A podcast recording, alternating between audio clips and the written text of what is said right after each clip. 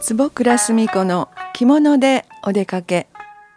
あなたもタンスに眠っている着物を取り出して一緒におしゃれを楽しんでみませんか？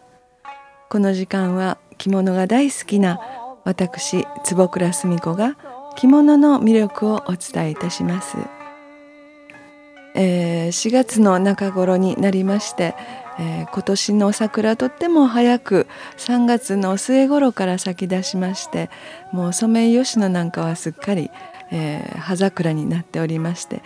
今頃はこう八重桜といいますかちょっと遅咲きの大きなコロンとしたそして色の濃い桜が、えー、満開を迎えている頃と思います。えー、私はその本当に桜って本当に散るのがあのあっという間ですのでお花見を行きたいなこの頃って思うとなかなかタイミングが合わずで、えー、行けなかったりでもその儚さ一瞬に散ってしまうというのもまた桜の魅力で、えー、私はお花の中で桜が一番大好きなんです。そしてまあできるだけ時間を見つけて、えー、お花を見に行ってお写真を撮るということをしてるんですが今年はなんか本当に忙しくなりまして、えー、その分みんなが動き出したということなんでしょうか。えー、卒業式入学式の着付けもあのほとんど例年と変わらずに、えー、入らせていただいたような気もします。えー、その中で、えー、入学式のお着付けの際にお母様が、えー、先生入学式のお着物ってどんな色色柄何か決まりってあるんでしょうかというご質問がありました。それで、まあ、この春先そしてこう入学式という式がつきますので、えー、まあ、そんな時にはどんな着物を着たらいいかというそんなお話を今日はしてみたいと思います。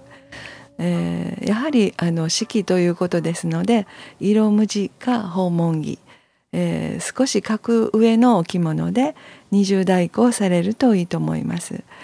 えー、そして色柄ですとやはり春先のことですしそしてお子様の成長入学される卒業されるというお祝いの式ですので、えー、華やかな晴れやかな色柄がいいと思います、えー、そしてやはり淡い色が多いかと思います。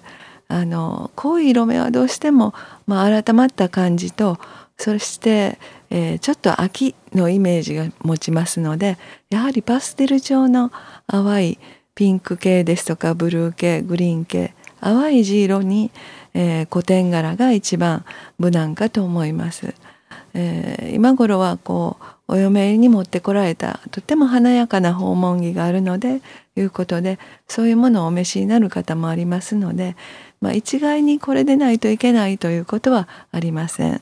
中には、えー、中学校の入学式なんかは、まあ、地元であることもあってちょっと華やかな顧問をお召しになってお出かけになる方もあります。まあ今はお着物を着ていただくだけで本当に私たちは嬉しいしお洋服と比べるとやはりフォーマルお着物というだけで改まったイメージがありますのでまあ、華やかな顧問お召しで、まあ、帯は少し、えー、大きめといいますかボリュームのある20代以降されたらいいと思います。まあ、お持ちの手持ちのものをタンス開けていただいてその中で、まあ、入学式にこういうイメージで行きたいというお着物をお召しになったらあの基本間違いないかと思います。やはりお写真を撮って、えー、桜の下でお子様とお祝いされるというあの記念に残るものですので是非こういう機会にお着物をお召しになってお出かけになったらいいと思います。なかなか今はあのお着物を着る機会がないっていうことで、えー、こういう機会に是非ねえー、お着物をお召しいただいてそうするとまたあの一人お召しになってると「いや私もお着物着てきたらよかった」ってよく言われます。えー、なかなかあの億劫なことではあるんですけれど一度来て、えー、見見られるとあやっぱりこう周りの人の印象も違いますし、まあ、写真を撮った時の自分もちょっと変身願望なんかもあってとてもこう晴れやかな嬉しい気持ちになられると思いますので一度そういうのお着物を、まあ、着付けの方に頼まれてもいいですしそういう式服というのもお召しになったらいいと思います。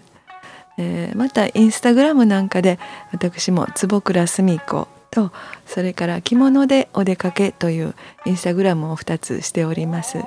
それからフェイスブックも上げておりますので是非お写真などご覧にいただいて参考にしていただければいいと思います。